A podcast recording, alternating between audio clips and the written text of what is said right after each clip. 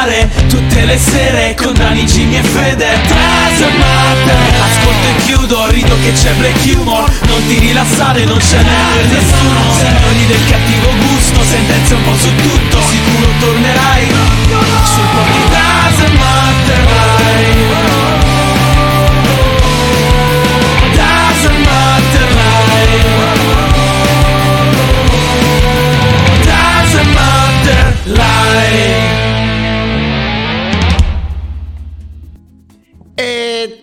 ragazzi e benvenuti a questa nuova incredibile puntata del Dazzle Matter Podcast, l'unico programma che viene onda tutti i giorni dal lunedì a giovedì dalle 21 alle 23 qui su Twitch con Daniele Dazzle Matter che sono io e non mangio e Jimmy The Fear che è lui e mangia.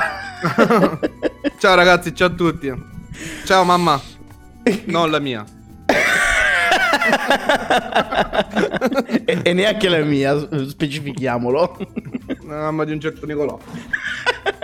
Questa sera parleremo di Settimana Bianca e- ed è una storia incredibile, quindi non potete assolutamente perdervela. Parleremo del genio del giorno che è, ne abbiamo di nuovo due ed è uno il contadino generoso e un altro le nutrie fastidiose. E infine avremo l'angolo della morte. Perfetto! Che cosa hai mangiato di buono oggi?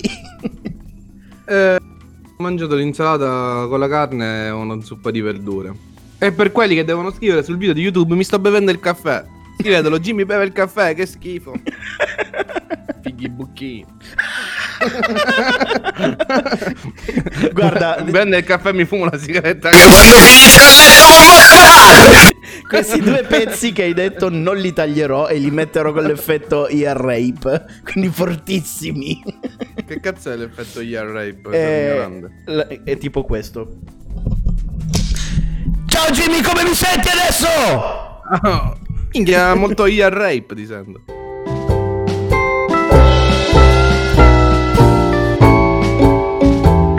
La prima notizia di oggi potrebbe entrare direttamente nel genio del giorno, ma la protagonista di questa storia non è proprio una simpatica burlona, quindi ho deciso di metterla come notizia principale. Ci troviamo in Belgio, è il 19 dicembre del 2020, quindi facciamo un salto indietro di un mese. Un mese quasi esatto. E la protagonista di questa storia è una donna che abita nel comune di Edengem. Nonostante sia una zona rossa e ci sia il lockdown, la donna decide di andarsi a fare una bella settimana bianca in Svizzera. Non è questa della foto, Jimmy. Perché se lo meritava, va. Qualsiasi cosa avesse fatto, aveva fatto bene. Esattamente. Per me è Allora- innocente. Nonostante il lockdown, eh, va appunto a farsi la settimana bianca in Svizzera. Passata la sua vacanza in allegria, alla faccia di chi rimane rispettoso delle regole, e pa- passa questa settimana e alla fine della vacanza se ne ritorna in Belgio.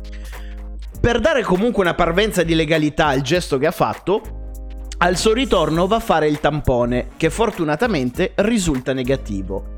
Ma c'è una prassi che non segue, ovvero l'isolamento richiesto di 10 giorni. Quindi si fa il tampone invece di aspettare 10 giorni, comincia a incontrare persone. E la prima cosa che fa è far venire a casa sua sua figlia, che durante la settimana bianca era rimasta a casa con l'ex marito della donna. Dopo qualche giorno, la bambina torna a casa del padre e poi va a scuola. Passati sette giorni dal primo tampone che ha fatto questa donna, come da regolamento deve, farne, deve fare un secondo tampone. E indovinate un po'? Indovina un po' Jimmy cosa è successo al secondo tampone? Era positivo. Esattamente, risulta positivo al coronavirus. Dopo qualche giorno, lei, l'ex marito e la figlia cominciano a sviluppare i sintomi e in seguito ad un test risultano tutti e tre positivi.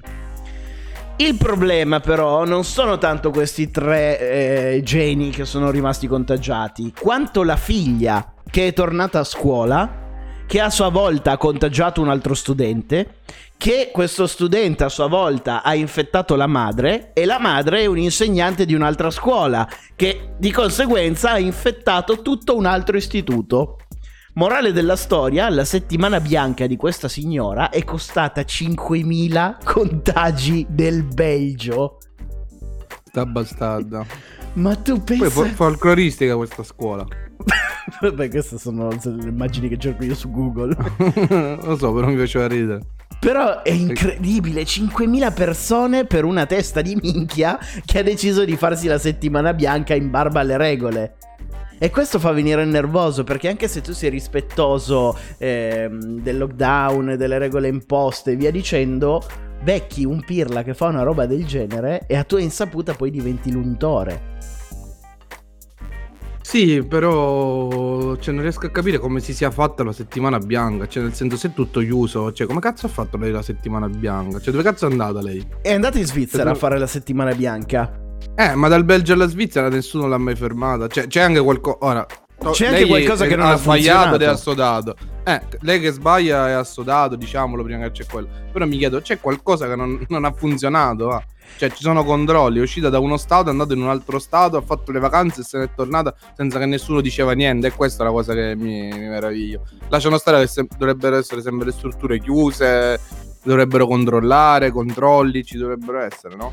Assolutamente sì, ma nonostante questo va a sapere, non è stata fermata o magari ha, ha trovato una scusa plausibile per fare questa mossa. Che ne so, detto "Do- dovevo andare dal dentista, che ne sai? In Svizzera, che costano meno. sono famosi quelli, sono abituati a operare carie da cioccolato. E... Esattamente. e, e questo è quello che è successo. Quindi 5.000 persone per una settimana bianca. No, ma infatti, anche perché poi dopo che fai il tampone, cioè, alla fine è sconsigliato, non è che vai a mangiare, vai da amici, vai da parenti, fa festeggi, cioè, devi aspettare comunque l'esito del tampone. No, di fare- infatti, perché già eh, la stronzata della settimana bianca, chiudiamo un occhio e gliela fai passare. Ma almeno, cazzo, ma pensa a tua figlia, no? Aspetta, risu- aspetta sti 10 giorni e poi la rivedi. E invece no. È Invece ha un'epidemia. Ha finito, si è fatto il tampone subito e subito dopo sono andati a mangiare. Pranzo, tartufo sulle linguine. che è un tipico piatto del Belgio, tra l'altro, Cioè- linguine a tartufo.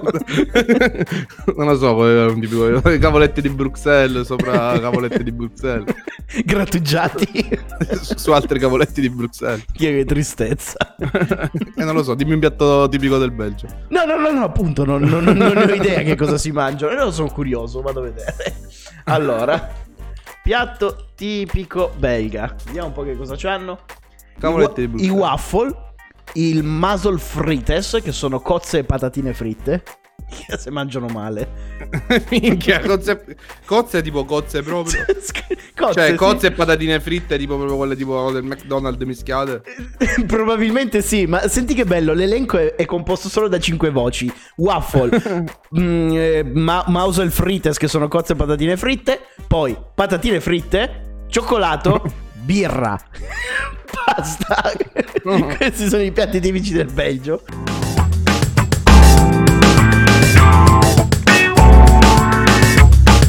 L'anno scorso Gwyneth Paltrow ha lanciato sul mercato una candela. Sì, sì. Ecco. Sì, sì, questo l'ho saputo. No, no, un armadio pieno. Cosa fai? Le, le- le lecchi queste candele? Eh, me, le, me le metto. Cioè, sono culo. circondato. Quando la accendo faccio, mm, oh mio Dio. Senti che odore. Allora, per chi non lo sapesse, l'anno scorso Gwyneth Paltrow ha lanciato sul mercato una candela all'aroma della sua vagina. Già l'idea di marketing come ti viene in mente non si sa.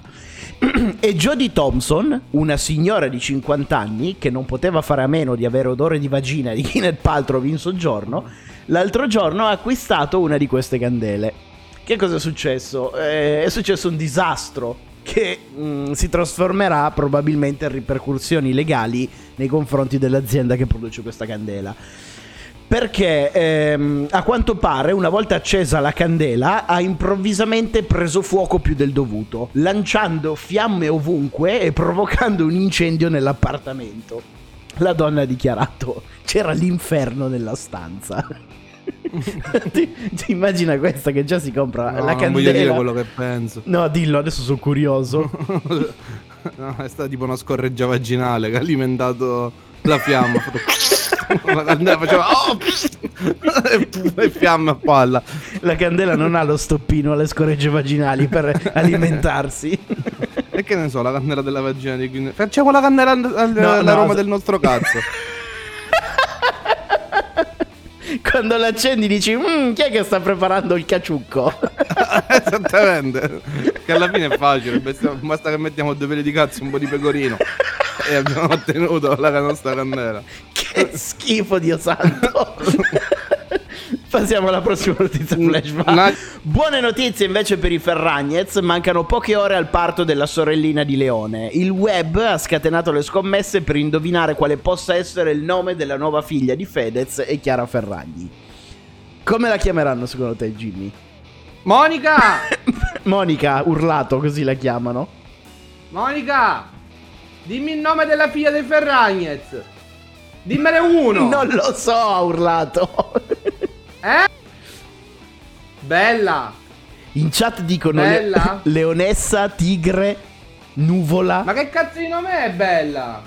Oh! Rachele, Gazzella, Stella, Iuna. Monica dice Stella, ma Stella è un nome di merda. Secondo noi la chiamano Jimmy. Non me l'aspettavo, sinceramente. Mi hai stupito. Perché è un bel nome. E nomina storica di Joe Biden, il nuovo presidente degli Stati Uniti, che sceglie Rachel Levin come sottosegretaria alla sanità. Infatti, Rachel sarà la prima persona transgender ad essere assegnata ad un incarico federale del Senato. Quindi, per la prima volta ci sarà una transgender. Mi fiderei. Basta. Per gli Stati Uniti. Fermati. E Passiamo al genio del giorno e i geni del giorno di oggi sono dei vicini di casa di due agricoltori cinesi di Hubei in Cina, ovviamente. E e sei fatta da questi scogli così? Eh, esatto, è tipo il Signore degli Anelli le due torri, si entra sotto questo ponte e accedi a Mordor. Ok. Allora, questi agricoltori che coltivano ravanelli bianchi hanno ricevuto un sacco di complimenti da parte dei loro vicini per il loro raccolto, dicendo i vostri ravanelli sono veramente buoni. Così Xu Jiuj, uno dei due agricoltori e persona veramente di cuore, ha detto ai suoi vicini: Visto che vi piacciono tanto i nostri ravanelli, venite pure a raccoglierli, ve li regaliamo noi. In fondo, avendo un raccolto vastissimo, regalare qualche ravanello non gli avrebbe fatto nessuna differenza sul guadagno finale. Quindi direi che è stato molto gentile. Quello che non si aspettavano gli agricoltori è che mh, questo gesto di generosità si trasformasse in un assalto al loro raccolto, che nemmeno la polizia del posto è riuscita a fermare. In un attimo si era sparsa la voce che i loro ravanelli erano gratis e, e quindi tutti i, cioè, i loro campi sono stati invasi da, da più di 3.000 persone che hanno portato via 500 tonnellate di raccolto, causando una perdita economica di 40.000 euro. Immagina questo poveraccio che dice ai Minchia. vicini: Ma vi piacciono le rap? Ma prendetele pure, tanto non succede niente. Questi avvi- fanno il post su Facebook, avvisano tutta la Cina, gli portano via 40.000 euro di, di ravanelli. Però eh, c'è comunque ancora una buona notizia che ehm, i gli agricoltori hanno detto non sporgeremo denuncia, eh, la prendiamo con filosofia e facciamo finta che questa faccenda sia stata una donazione da, parta- da parte nostra nei confronti della popolazione, quindi lo prendiamo come atto di carità. tu saresti già sceso con lanciafiamme. cioè, gli sparavo al primo nella faccia come monito. Posa questo ravanello. Posa queste arance. Le arance, ravanelli arance, coltivi in Cina tu. Esattamente, vabbè, perché la Sicilia sempre si deve portare un pezzo di Cina quando Eh, Cina Sud, ovviamente. Ovviamente in Cina, Cina Nord, già vedi. A Milano Nord mi chiedono i documenti quando arrivo. Lei venga a casa tua? Ma anche noi a Milano ci rendiamo conto degli stessi milanesi di Milano Sud, perché hanno l'accento di Milano Sud. Esattamente, io già quando arrivo faccio, uè figa, no, sono di Milano Nord. Andiamo a fatturare. Autocertificazione cosa metti? Sto andando a fatturare, figa. L'autocertificazione la devi scrivere sui 50 euro per essere credibile. Il secondo genio del giorno di oggi fonde la sua storia con quella dell'animale incredibile.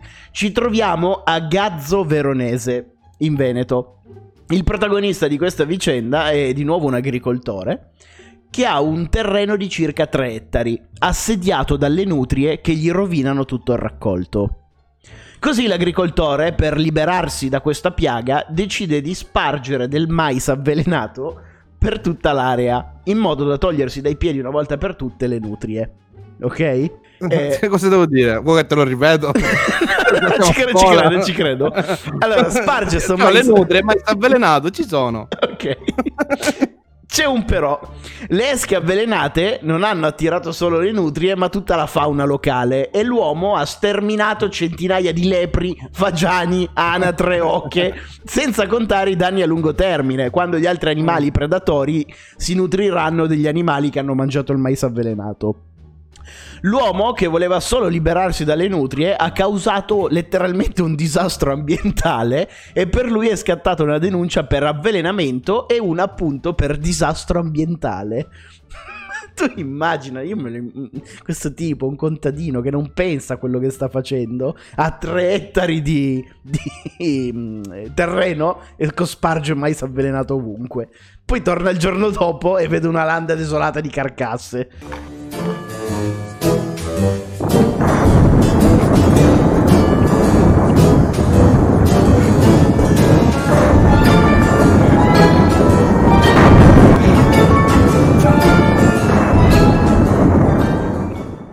Partecipante dell'angolo della morte di oggi è Cesare Maestri, morto all'età di 91 anni, era un celebre alpinista e, schi- e scrittore trentino, noto per aver tentato due volte di scalare il Cerro Torre, una montagna in Patagonia considerata tra le più inaccessibili al mondo. Non ci è riuscito. Lasciando questo pianeta, ora Cesare è sicuramente riuscito a raggiungere il, più- il punto più alto di questo mondo. Sottoterra. Vabbè, hai iniziato a, a scalare al contrario. Va Comunque, bene. dai. Ragazzi, la live si conclude qui. Noi ci vediamo domani su YouTube nel, pom- nel primo pomeriggio con questa puntata rimontata che uscirà appunto sul canale. E poi domani sera alle 21 con una nuova puntata del Doesn't Matter Podcast. È l'ultima della settimana. Eh, però mm, ci vediamo domani alle 21. Grazie Roxy Ro per aver aspettato. Ti mando un bacione grandissimo. Mando un bacione grandissimo anche a te, caro Jimmy. E facciamo ancora i complimenti a Dario Augusto IV e Beneficent, vincitori dello strano quiz di questa puntata. Ciao ragazzi, ciao a tutti. Ciao ragazzi, a domani!